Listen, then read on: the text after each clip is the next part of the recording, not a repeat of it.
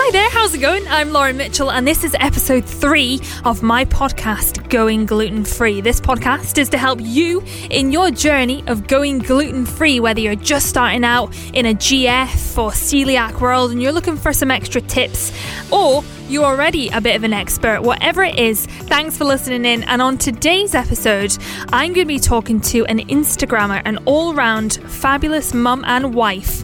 Her name is Miriam. Once I went to a work team meeting and they had pain au chocolat and I was like, oh, I love pain au chocolat. I'm just gonna, I'm just gonna do it. It's gonna be worth it. It wasn't even that nice. And the girl I sat next to, I was like, wait for this. And I stood up that afternoon and I just looked like I was about eight months pregnant. I was like, look at my stomach. She couldn't believe it. She absolutely couldn't believe it. I was like, I am in so much pain. I'm so glad it's nearly time to go home. Miriam travels a lot and has some great tips for going gluten free as well. And as usual, I have a great little recipe picked out for you, and this is one. To be honest, I was really shocked at. All you need for it is 140 grams of gluten free plain flour, 50 grams of corn flour, 3 eggs, 175 mils of semi skimmed milk, and some sunflower oil. If you can't guess what it is yet, I'll tell you everything after my little chat with Miriam. So all my fam, well, all our family are intolerant, but to different degrees. I'm the worst. Then my son, then my daughter, and then my husband. So probably in that kind of order. Makes it easy to cook for everybody then. We just do exactly the same, exactly the same, and it, it's easy because there's no gluten in our house at all. So you don't need to worry about cross contamination. But being not celiac, cross contamination doesn't matter so much. So I realized that I was gluten intolerant about 10 years ago when we lived in London. And I just felt rubbish. I had like horrible bloated stomach, sore stomach, not to go into details, but you know, wasn't going to the bathroom regularly and just felt really exhausted a lot of the time. And it was my husband was like, I think you should go on an elimination diet. So we both did it together, just to make life easy and cut any sort of, you know, dairy, eggs, all that kind of stuff out and then slowly introduce it back in. Often you do have a little bit of a flare up just because you haven't had it for a while from like dairy and things. Eggs were fine. Um, and then gluten. And I was just like, oh my goodness, shoot me now. This is horrendous. This is obviously what it is. And then from then on, so like for 10 years, I've not apart from one. Once I went to a work team meeting and they had pain au chocolat, and I was like, "Oh, I love pain au chocolat. I'm just gonna, I'm just gonna do it. It's gonna be worth it." It wasn't even that nice, and the girl I sat next to, I was like, "Wait for this," and I stood up that afternoon, and I just looked like I was about eight months pregnant. I was like, look at my stomach. She couldn't believe it. She absolutely couldn't believe it. I was like, I am in so much pain. I'm so glad it's nearly time to go home. Oh. It was mad, absolutely mad. So things that have more gluten in, is it worse for you or? I don't know, because you know what? I don't mess with it. I just don't. No. Like my daughter, she says to me, "Oh, mummy, I wish I could eat gluten." We do sometimes give it to them to just kind of see if they're if they still are. Is it something they're going to grow out of? And she said, Oh, I think she's getting a bit more interested kind of in it. And she's like, Oh, because I had something at a party and I felt fine. Maybe that was a crisp or a, you know, a something. But if you're eating loaves of bread every day, then it's maybe going to be worse. Who knows? Do you think uh, then everybody is intolerant in some way? I think so. Yeah, we've done a lot of reading about it. It says in like years gone by, you could eat gluten because it was a bit more of a fresh product. Whereas now it's in so much that it kind of shouldn't be, like sauces and all sorts. And it's so overly processed that it's become, I kind of want to say almost poisonous. I think most people would benefit from not eating gluten and not to get into the whole cool fad sort of thing. But from the reading we've done, we think most people could benefit.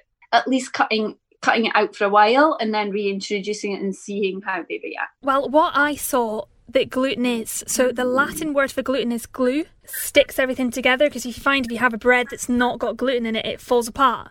Or with actual bread, it sticks together and it's thicker and they thicken out the sauce with the wheat and Yeah. it just makes you feel like, oh, I've been eating glue all of this time. Yeah. Yeah. Who would do that?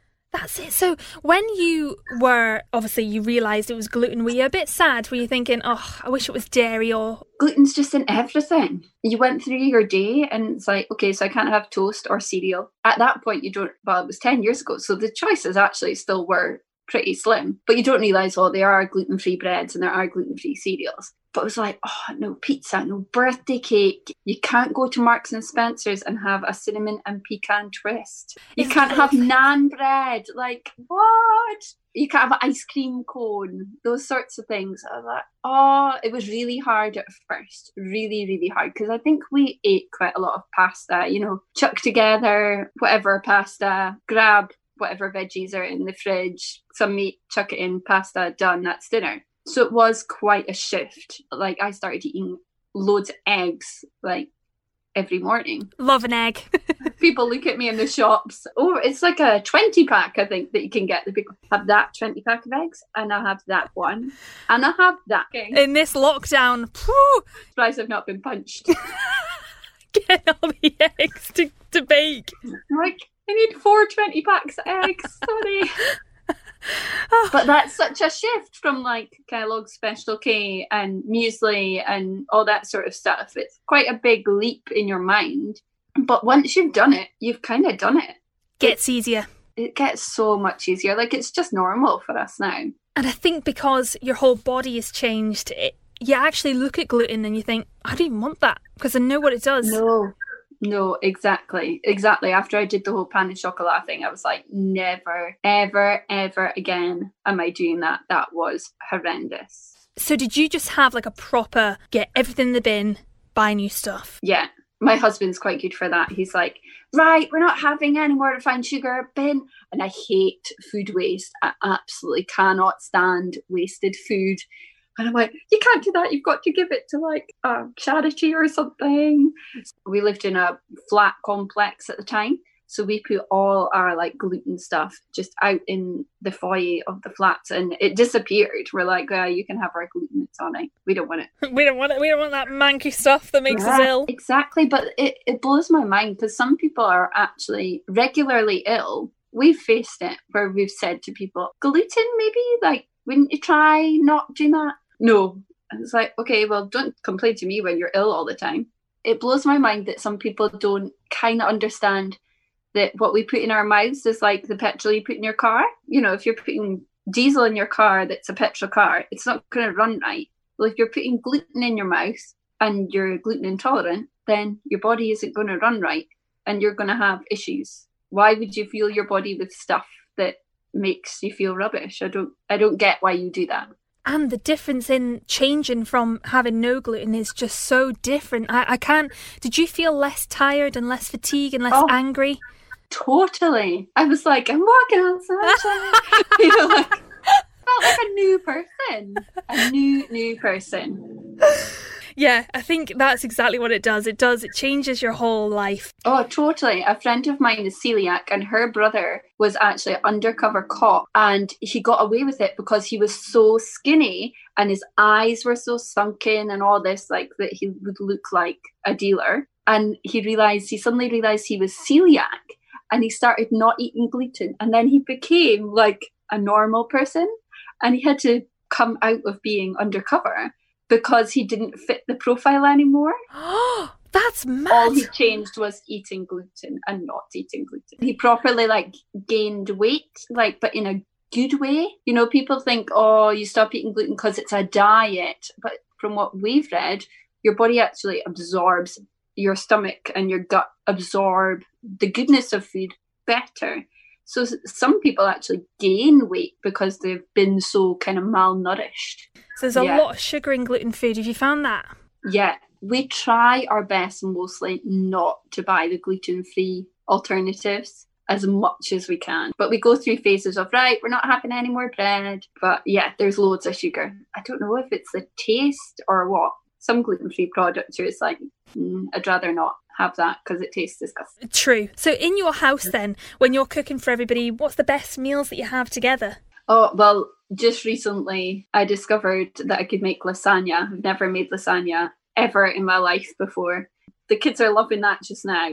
But I make like chili. I mean, chili doesn't usually have gluten in it anyway usually I make things like chicken wrapped in parma ham, stuff that doesn't contain gluten naturally, you know? Yeah. So we don't have many gluten free alternatives. What do you miss the most? Naan bread. You can get naan bread in Asda. It's not the same. My kids love it, but I'm like, that is because you've never had the real stuff. It's just not the same. It's so flat, it's not fluffy and and like ice cream cones going to the beach for an ice cream, but you have to have it in a tub. And patisserie stuff. We were really lucky. We just lived in Paris for two years. And although France is not good for gluten free at all. They just it's almost like they don't recognize it.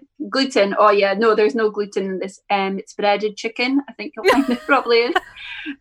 They just don't recognize it. Paris is a lot better, but they had gluten free patisseries. So you could go and have anything you wanted and they were amazing. That's actually what I want to talk to you about because you're a little bit different. You've travelled a lot, you know. So where is good, where's bad? You know, what's the best? for being gluten free when you're on the road? You know what? The UK is amazing. They've got gluten free on the menu. It's really easy to figure out. Obviously, you're speaking English. Australia are all over it absolutely all over it. Paris was tricky because they don't recognize it, but we just got into the habit of eating kind of the same thing when we went out. Things that we knew would be gluten free, you do kind of take a little bit of a risk because if you ask, you're either just getting whatever they're going to give you or you're getting lettuce. They're not the greatest. We went to Italy and that was really good because we had the most amazing pizzas. But we, I always research before I go and check out, like on TripAdvisor, where gluten free restaurants are so that we know that we can kind of get food easily. We were just in Prague in February and it was actually really good for gluten free. There's actually gluten free restaurants in Prague, and it's like a chain. Yeah, yeah, it's really good. I have to say, when you said Italy, that's a shock because they're like pizza, pasta, bread. Mm-hmm. You know. Yeah, well, um, it was Rome we were in, and it was actually just me and my daughter, and I had researched where to go and we found this pizza place. I made a reservation in advance. Oh my goodness, trying to find it was an absolute nightmare. We nearly gave up. Oh my goodness. It was phenomenal. They got ranked high up the list purely on that amazing pizza. It's funny because I went to see a palm reader and she said you're going to end up in Italy and you're going to, you know, so now that you're telling me it's good for gluten free, I can just go straight there. Fine. Yeah. Booking a flight. Just go there. Once the borders and everything are all open and nobody's got COVID. I know, it's such a weird thing. And obviously, this is your lifestyle going on Instagram and going to restaurants. So, what is it like now? Well, we have a takeaway usually once a week on a Saturday. Like last night, we got from Six Degrees North, Smoke and Soul, who are the resident chefs there. And going there had been on my list because we only came to Aberdeen, back to Aberdeen in September. So they've been on my list for a while. We can still try their food, but without going there. But my daughter, she'll say, Mummy, when can we go out for food? When can we go out for food? Because it's just one of the nice, like, weekend things we do. We'll go and do some exploring and we'll go out for lunch somewhere. Thank you for listening to episode three of Going Gluten Free. This is the podcast that will help you on your journey of going gluten free, if that's what you're doing, real life stories with some extra little tips just to help you along the way. I am talking to Miriam, who has a family of gluten freers, and in just a few minutes, as usual, I'm going to share with you my top recipe pick for today's episode. And I'm telling you what, this is a big one. This is a shocker, this. I'll tell you right after part two of my chat with Miriam.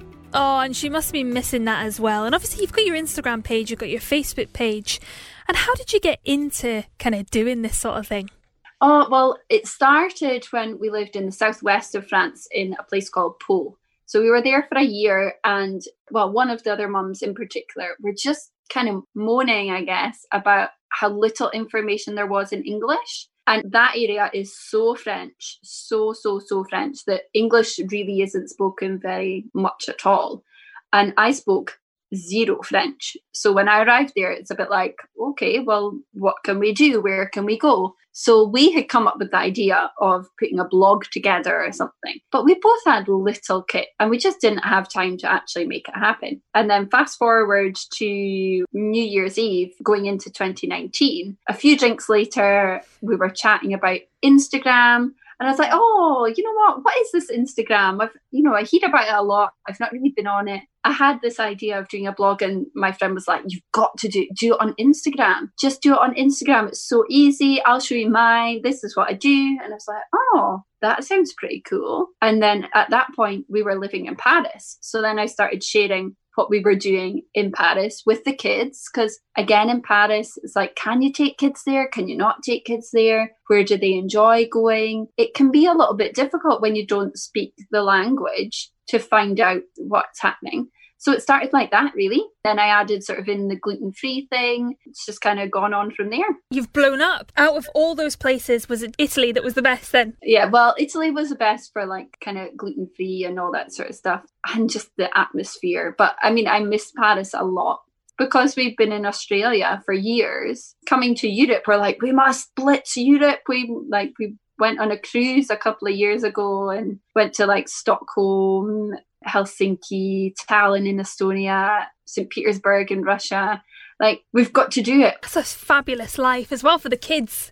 Must be mad like them kind of traveling around and stuff all of the time. Yeah, they love it. Here's a question, right? Do, you were obviously gluten free before you got pregnant, and what was it like mm. when you were pregnant? Did you actually crave gluten or? You know what? I did have slip ups because for some reason I wanted lasagna and I wanted Kit Kats. You know the big Kit Kat chunkies? Yes. I wanted those. And it's funny because while I was pregnant, a friend of mine in Australia who is celiac, she had heard that often with celiacs, their symptoms go away when pregnant. Ooh. And I was like, oh, really? So I, I did have slip ups then, and I didn't really react at all. So it was a little bit strange. It's like I don't know what it is. Is it a burger that I, I know. or is it? That's a Kit Kat. That's a baby. Because it just rolls into one, doesn't it? Yeah, exactly. But no, the reactions didn't seem strong or to happen at all. Wow. So Miriam, what's the hardest thing about being gluten free then?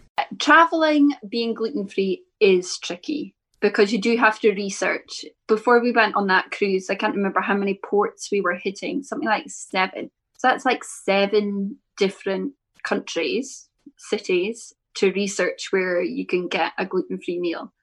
But I think that's the kind of thing like if you're in a country that doesn't speak English, trying to explain that you can't have gluten. You know, if we eat it, yeah, we'd react and it's not nice and it's uncomfortable for us. But if you're celiac, then it's properly doing damage and you just don't want to risk that. I, I don't know. The hardest thing you know what? The hardest thing is probably that first month when you go from eating gluten to not eating gluten. And it's just such a massive mindset change of getting your head around what you can and can't eat. But other things that are trickier, like we've been helping out our neighbours during this time. She baked scones and put them on our doorstep to say thank you. And I'm like, oh, bin. Can't eat those.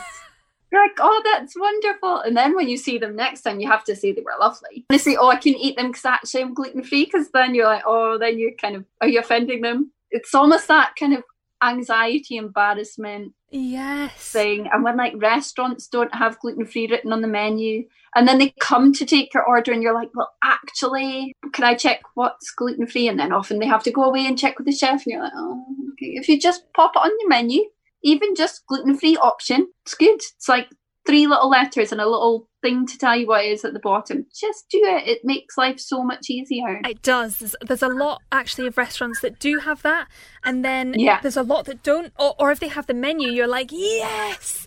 Yeah, you're like score. They've got it. They've got another menu. Life is easy. yeah, that's it. And so, what is your top tips then? If you're going to go on holiday, you're going to go abroad, you're going to go to another country, what is your top tips to help find all the information you need? I go on TripAdvisor and I just put in gluten free and the city I'm going to. And I'm a bit of a geek and I fully have like a little pack prepared of where we can go with a map where a hotel is.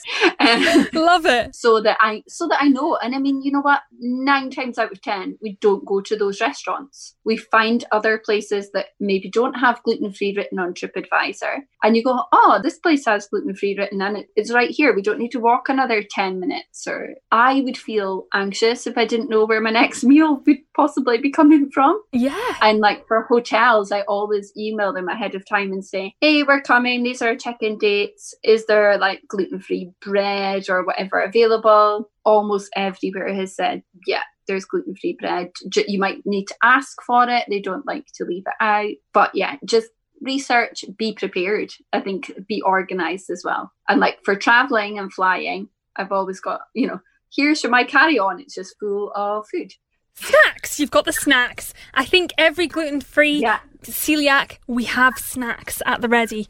Like I brought cereal because I didn't know with that hotel because it was like breakfast served into your room. So I thought, oh, I don't know what the gluten free options might be. Sometimes they say there's some and then they run out or whatever. But our little hand luggage case was just chock full of gluten free snacks and like cereal. I had all sorts. It was ridiculous but you've got to be prepared, especially with two kids that'll get hungry. Yeah. So it's the point in the chat, right? I'm going to ask this to everybody. This is the biggest question.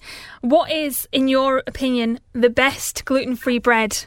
I would say the genius stuff is good, but it's expensive. So, in honesty, I'd buy if it's on the shelves. It's not been recently just the Asda free from, but I, I put it in the fridge because I feel like it lasts longer. It gets stale less quickly. Well, there's a wee tip that I found out that if you put celery in the bag with the bread, it's meant Ooh. to help, but I just I'm not keen on the taste of celery anyway. So if my bread starts to taste like celery, yeah, then I'm not having it.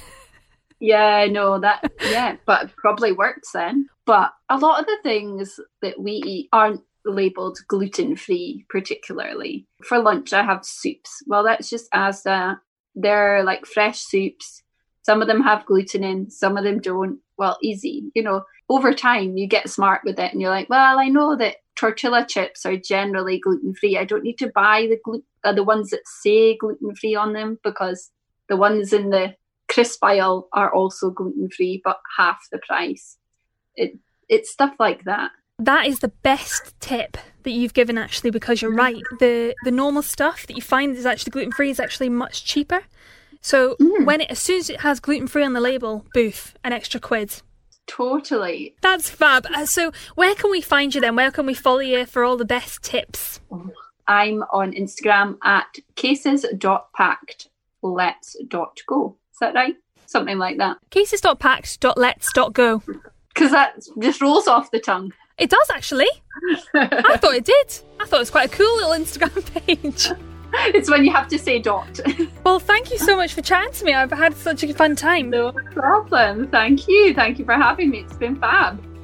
There you go, then. That is the lovely Miriam. I hope you got some good tips from her and her journey of going gluten free. Ah, do you know what? That was a really good story, as I don't think I've actually come across a whole family of gluten freeers yet, but that is brilliant.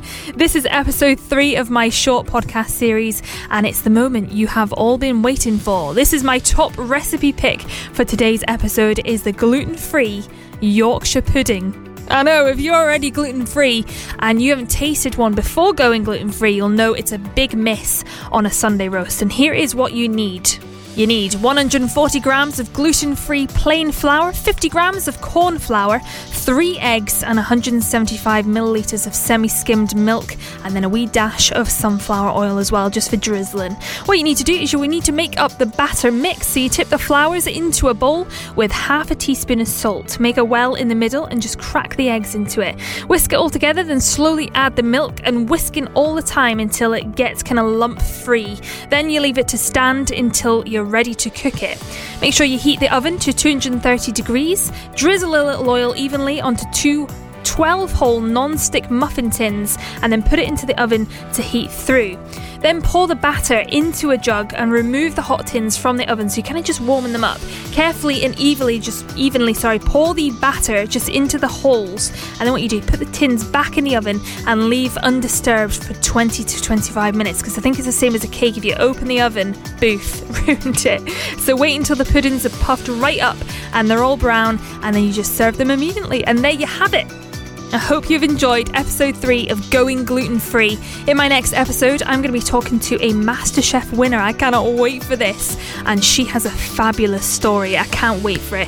If you enjoyed this episode, just make sure you give it a good wee review. And you can follow me anytime on Twitter at Radio Laws if you've got any questions at all. Thank you for downloading and listening. And I'll see you in episode four.